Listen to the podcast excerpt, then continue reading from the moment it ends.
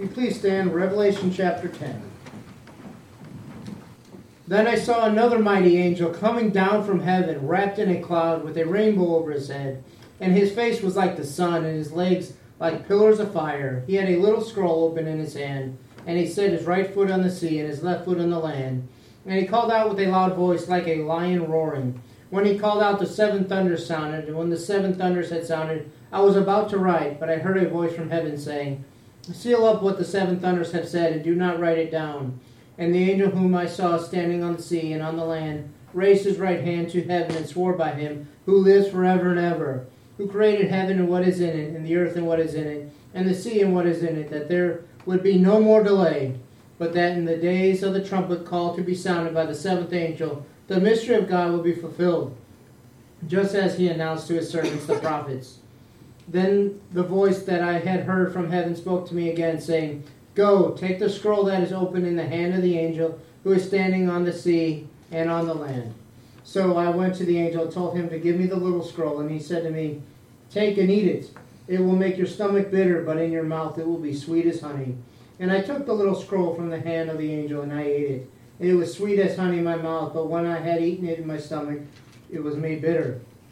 And I was told, You must again prophesy about many peoples and nations and languages and kings. Then I was giving a measuring a measuring rod like a staff, and I was told, Rise and measure the temple of God and the altar and those who worship there. But do not measure the court outside the temple. Leave that out, for it is given over to the nations, and they will trample the holy city for 42 months. Reading the word, you may be seated. When, when you watch most TV shows, if you, you miss the week before, usually you don't miss too much. You, you go there and they'll give you a little recap of about 30 seconds that last week on this show. And then they'll show you the, the, the moments that really matter. And of course, that makes me think, like, I really only need to watch 30 seconds of a TV show to get what really matters, what they're trying to tell you. The rest of it's just filler. But what I, I want you to, we, last week was a very important part in the book of Revelation. We, we see the something that, that truly should horrify most people if you're living on the planet. You see, you see Satan is given the key to the, to the pit of the abyss. He is able to set free demons. And there are four angels that are fallen, that are truly demonic, that are Satan's generals, if you will, and they have been set free, and they lead an army of 200 million people and kill a third of the world. It's not an easy message to preach, and I'm sure it's even less easy to, to hear preached. But today, that's, we, we understand why that, that is told to us because there's something so great that is happening in, in Revelation chapter 10. I want us to understand it clearly. So while we, we, we look and we see that the seventh seal, the scroll is open, and the trumpets were beginning to sound, and we get to the, the fifth and sixth trumpet, which I just described to you that we, we covered last week. Understand that these are called woes, and the seventh woe is about to be proclaimed through the blowing of a trumpet. But there's a little interlude here, and God is showing us some things that are going on through John's eyes, and that's where I want us to look at. So I want you to imagine, try to imagine, be John, and think of the words that are described here. John sees a mighty angel coming down from heaven, whose legs from his waist down are made literally out of fire. That's a scary looking angel. And from his waist up, he's surrounded by a cloud. You can't even see how big he is because this cloud shrouds him. And above his head, he has a halo like a rainbow. This is not just any angel. Many people believe that this is, in fact, Jesus. It is not, and I'll show you why very shortly. But I want you to imagine the size of this angel. It says with one foot he steps on the land, and the other foot he steps in the sea. It's not like you and I standing on a beach. We have one foot in the sand, one foot in the water. This is a truly huge angel. He is called mighty. I want us to think who could this possibly be? Now, now we, we see that this angel testifies, and he says, By the one who has made heaven and earth, who is eternal and forever. Who is that?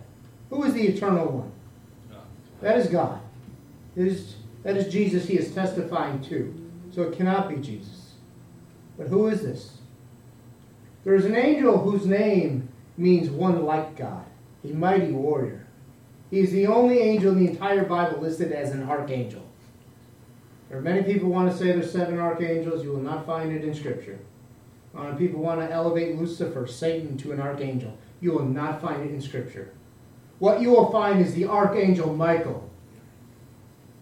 He is the one that we are reading about in Revelation 10. I want us, as, as we look to think about when this man, when this angel sets his feet down, he has the power to unleash earthquakes just by stepping his foot down, to unleash tidal waves. This is no mere angel. This is not somebody you want to mess with. This is someone who would terrify Satan. And if we were on the wrong side of the battle, he should terrify you. Now, we see in the prophet Daniel's writings that this very angel is given a specific task. Who knows what that task is? He is to protect something. What does the archangel Michael protect? He protects God's, the apple of God's eye, Israel. And so, what is happening here? We are right now at the, the midpoint of the tribulation. What happens at the beginning of the tribulation is a character we know as the Antichrist. He makes a peace treaty with Israel for seven years. And three and a half years through that, they, they say there's peace, peace. They dwell in safety. There's a temple that John is told to measure. We'll talk about that in a few minutes. But what has happened here? The Antichrist turns on Israel. And things happen in that temple that should never happen. And God is declaring victory. God is declaring He is taking back the authority of the earth. When He, he is standing on the sea, when the, the Archangel Michael stands on the sea, He says it belongs to God. When he stands in the oceans, he says it belongs to God. When he raises up his right hand in the air, he says the air belongs to God. Satan, your time has come. Satan would be terrified. He may have unleashed his worst demons.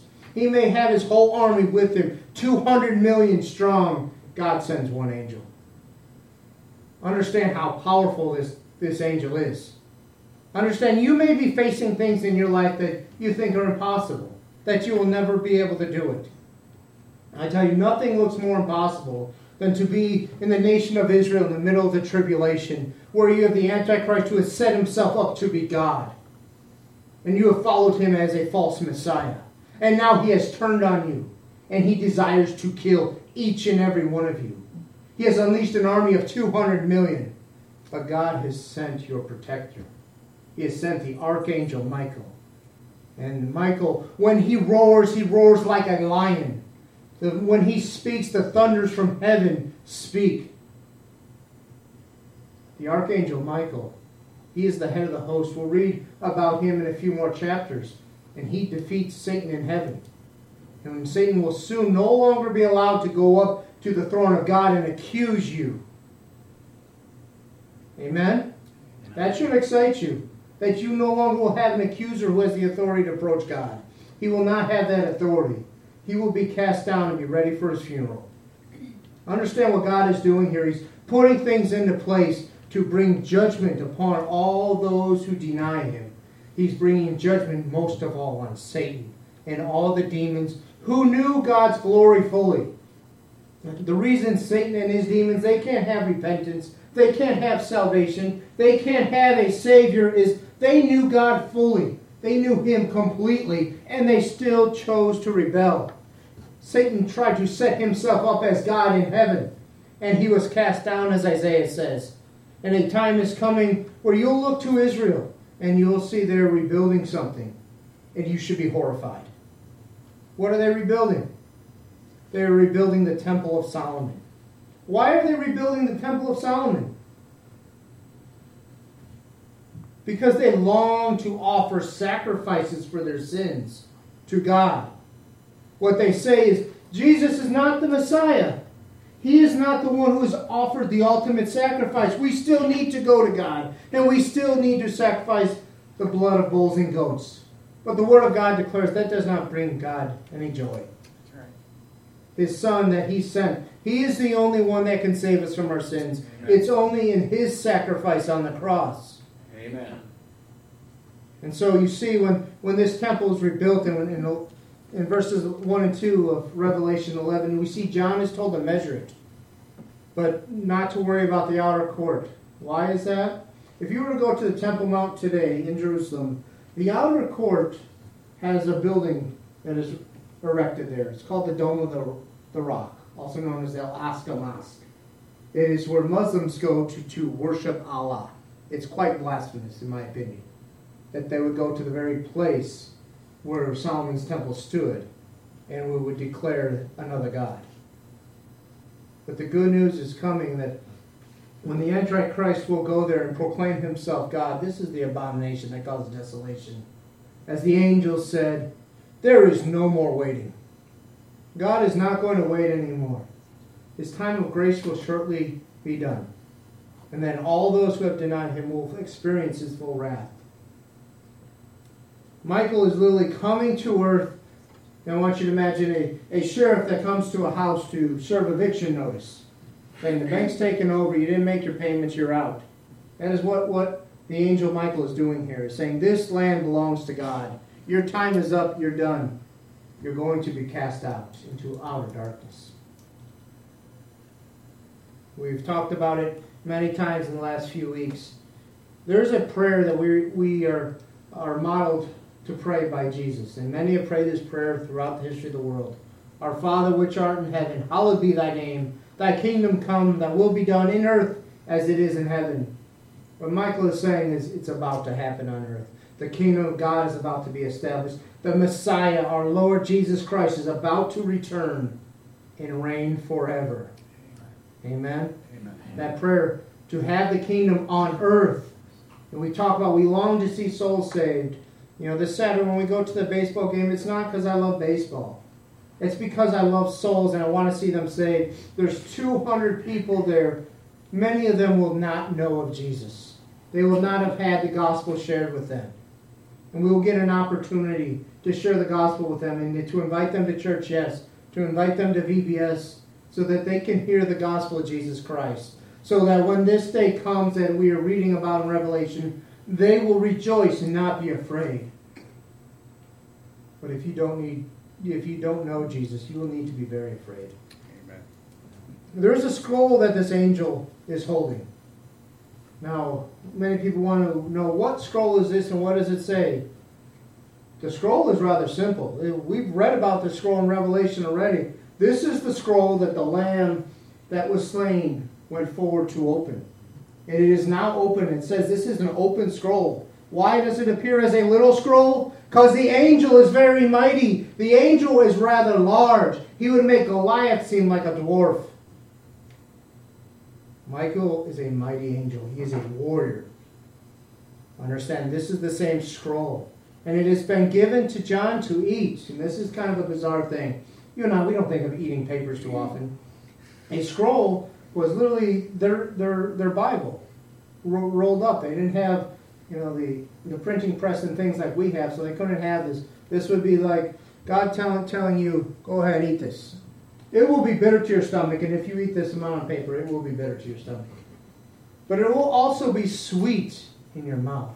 And the gospel of our Lord is indeed sweet, because we taste it and we partaken of the salvation of our Lord Jesus Christ. Amen. But it's a bit bitter in our stomach. Why? Because you and I long for those souls who have not tasted it. We long for those who have not partaken in the gospel, who have not received our Lord as their salvation.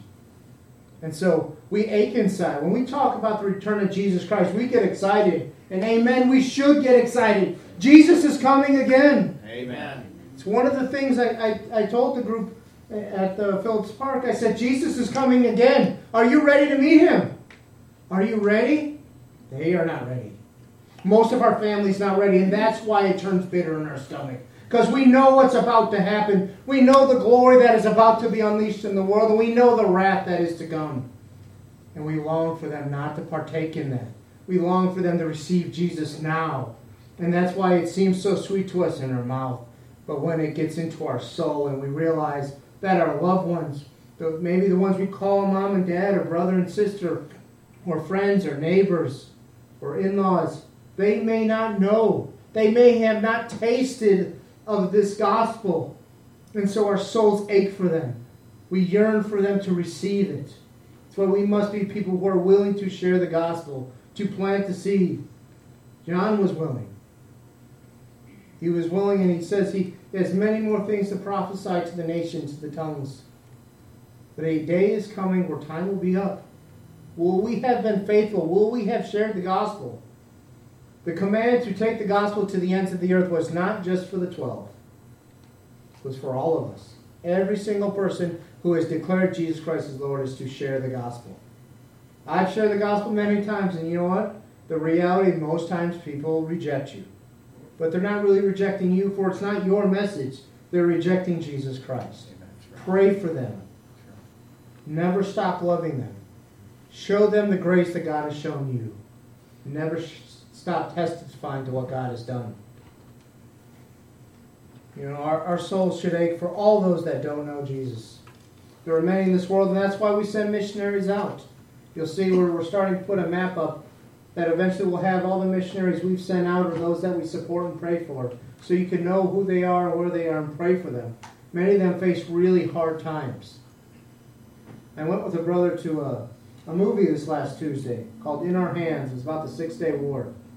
Talk, talking about the Jewish people and how they were surrounded in, in a, an attack by the Egyptians and the Jordanians and others. And by all accounts, they should have been wiped out. There should have been no way. This would be like the United States attacking Costa Rica and expecting Costa Rica to survive, let alone win the war in six days. But that is what happened. They won the war in six days. Not only did they win the war, but they retook the most sacred city, Jerusalem. And they long for it. And as you're watching this movie, I loved it, but I hated it all at the same time. Why? Because you see these people, they, they longed for Jerusalem. They longed to be able to go to the Wailing Wall and pray to God. And I, I acknowledge we all have that longing inside, whether we want to admit it or not, to have that relationship with God, to be able to pray to the Father. But even more than that, they long for the temple to be rebuilt. And what's going to happen when the temple is rebuilt? A false Messiah will come, the Antichrist, and many will follow after him. And that should break our hearts. We, we need to reach those around us with the gospel. There, there are many people around us in our lives that have that same mentality where they're looking around and, and they're willing to grab onto anything as long as it's not Jesus. And for a large part of you, if you were to go to Israel today and, and speak with the Jewish people there, the Palestinians that are there, they, they'll, they'll tell you about the Torah, they'll tell you about Islam, they'll tell you about science, they'll, they'll tell you about all kinds of things, but they don't want to hear about Jesus. The one who, who is the way, the truth, and the life the one who can save them from their sins, the one who longs to do so. That is the message we get to share. And it may not be a popular message, but you're not called to be Christian to be popular. That's right. Being Christian is going to be hard. There's going to be spiritual warfare. when you first come to faith, you'll experience it full hand. When you get baptized, you'll experience it even more. And when you enter into ministry and follow what God has told you to do, you will feel that spiritual warfare. You will feel the devil getting angry. But you know what? Devil can't touch you. Amen. Amen. He can tempt you. He can lure you into sin, and then he'll accuse you of that sin before the Father, but he can't touch you. The Father is in control. Just like he sent the archangel Michael to protect Israel, he has angels that he will send to protect you. Reject Satan. Send him away. Do not give him a foothold. Rebuke him. God is in control. Jesus is on the throne. John 14 says that he is preparing a place for you even now. Amen. And he's gone there to prepare that place so that when he comes again, he will take you with him. And there will be a marriage feast like you've never seen before. Amen. In a few weeks, we're going to celebrate two people joining hand in hand in marriage, in a holy marriage before God. And it'll be great and wonderful. As Bubba said, the food's going to be great but it won't have nothing on the marriage feast in heaven. Amen. For we are the bride of Christ. And he loves us. He went to the cross for us. And so he says to you husbands, love your wives as I have loved my church. Understand what that means. You know, there's there's many people who go to Jerusalem every year and they, they cry, many of them. They get all emotional And they weep, and some of them weep because that they, they say that's where Jesus walked, or this is the city of God. And they weep and get all emotional, and, and they, they think they've had an experience with God. We in the American church often will try to replicate this with our churches and have rock concerts and things like that. That is not true relationship with God. It's not about being emotional. God doesn't desire emotion, He desires faith. Amen. And we, we need to look and see that when the angel Michael comes, it is the last chance of repentance. When that seventh trumpet will sound, the opportunity for repentance is gone. It is pure wrath that is poured out. We see with each of the seals and each of the trumpets, God restrains the enemy. They are only allowed to do so much. And we, we read at the end of chapter 9, but the people did not repent. If you are living in sin today and you have not repented, I encourage you to come down now when the music plays. Because this is the day to repent. This is the hour. I once was sitting where you sit. We all were. There's not one of us who will sit here and say, I'm better than you. We're, we are all sinners. Right. Paul said, I am the chief among sinners. We, we sin. We fall short of the glory of God. But He has offered us a way back through His Son. Amen. Through the cross. He has taken up all the sin that, that we have ever committed and put upon His Son. And He's poured the wrath out on the Son. You and I, we cannot survive that wrath, for we are not God. Only God can take the wrath of God and survive. That is what Jesus has done for you. And he tells us that he is coming really soon. The angel here declared, There will be no more wait. A day is coming where we will not say, When is Jesus coming back? We will say, Jesus is here. Amen. You'll see as the church is raptured up and the period of seven years comes to an end, the tribulation is over. You will see, as we read about in Revelation 19, you will see Christ returning with his holy angels and the saints, and it'll be great and glorious. And you will see a wedding gift given by the Father, New Jerusalem. Never will New Jerusalem be overrun, never will blood be poured out in it. It will be a holy city where there is no night, no darkness, no fear of stumbling, where sin is banished forever. We will talk more on the temple, and we will talk more on this in the coming weeks, but I want you to know today that you can know Jesus. You don't have to wait. You don't have to wait one more hour, one more minute. You can know Jesus today. Myself and the deacons, we will pray with you, and we will pray over you, and, and I ask God to change your life, because it is only God that can do it. There's not magic in, the, the altar here and the cushion you'll kneel down on. There's not magic in the words. But it's in the repentance of your heart. Amen. You must truly repent in your heart to receive Jesus. You do that, and the Word of God declares you will have eternal life. Even though you die, you yet you shall live. Christ will raise you up. Amen. Let us pray. Father, Lord Jesus, I give you thanks for this day. I give you thanks for your holy word, for the, the book of Revelation, Lord, as you allow us to glimpse of what you're going to do in the future. As you sent Michael to protect your people, Lord, we, ask you to send your Holy Spirit upon us to protect us, Lord, from the enemy's attacks. Rebuke them, Lord. May we never fall into sin again. May we bring you glory with our lives, with what we do.